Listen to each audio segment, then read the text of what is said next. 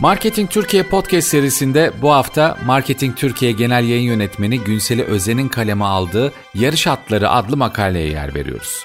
İnsanları sınıflandırmaktan ve onları şablon tanımlarla ifade etmekten asla hoşlanmadığını belirten Özen, yaşama bakış açısı ve beklentileri söz konusu olduğunda böyle bir hak doğduğunu düşündüğünü belirterek sözlerine başlıyor.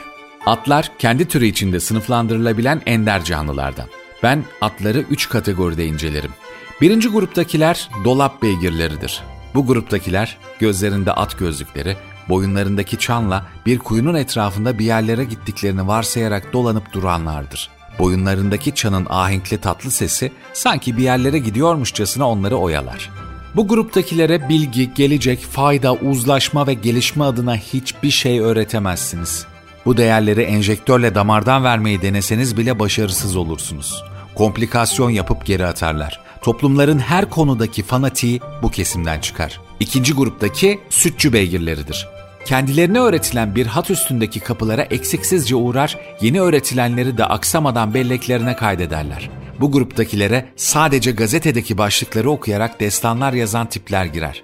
Derinlemesine bilgi sahibi olmadan her konuda tartışmaya girip ikna olmamak için direnenler bu gruptadır.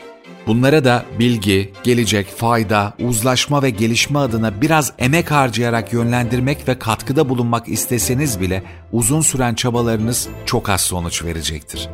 Bu değerleri tablet haline getirip hap gibi yutmalarını isterseniz yanınızda yutup sonra çıkarmanın bir yolunu mutlaka bulurlar.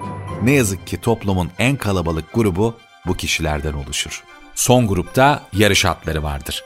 Bu gruptakiler de aynı yarış atları gibi kendilerine yüklenen farklı olma misyonunu taşımanın sorumluluğunu da hissederek önlerine parkurlar, maniyalar, hedefle ulaşılmayı istedikleri amaçlar koyarlar, atlamak, atlamak ve başarmak isterler. Ya doğuştan yarış atısınızdır ya da koşullar sizi yarış atı yapar. Eğer koşulların yarattığı bir yarış atıysanız kendiniz için koyacağınız engel ve hedefleri çok doğru seçmelisiniz. Çünkü hedefe çok az kala gücünüzü tüketip çatlayabilirsiniz. Gerçek bir yarış atının herkes tarafından sevildiğini varsaymak hayalcilik olur.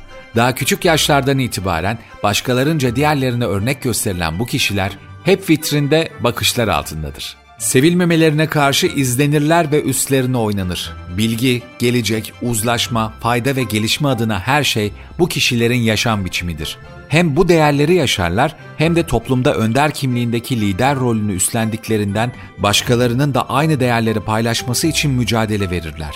Dünya hepimizin izlediğinden daha hızlı gelişiyor. Biz bu değişimleri kendi gelişme süreçleri içinde bazen yakalıyor, bazen de sadece sonuçlarını yaşıyoruz. Her şey bu kadar hızlı değişiyorken değişmezlik kalıbı içinde yaşamanın işletmeler için ne kadar tehlikeli olduğunu görmemek olanaksız. Mükemmel bir vizyon yaratıp bu vizyona sıkı sıkıya bağlı kalmak bazen hiçbir vizyona sahip olmamaktan daha tehlikeli.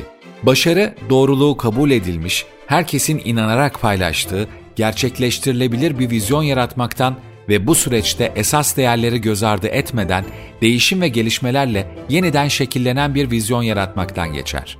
Vizyon önce bireylerin, sonra da bu bireylerin yarattığı ailelerin, toplumların, milletlerin gelişimi ve yaşamsal kalitesi için olmazsa olmaz değerler bütünüdür.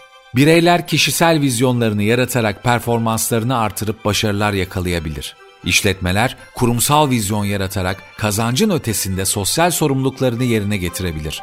Toplumlar gelişmişlik vizyonlarını benimseyerek diğer toplumlarla fark yaratabilir. Yarış atlarının kişisel vizyonu toplumun diğer paydaşlarına da mesaj verir. Bu sorumluluğu üstlenenlerin sayısı ne yazık ki diğer gruptakiler kadar çok değildir.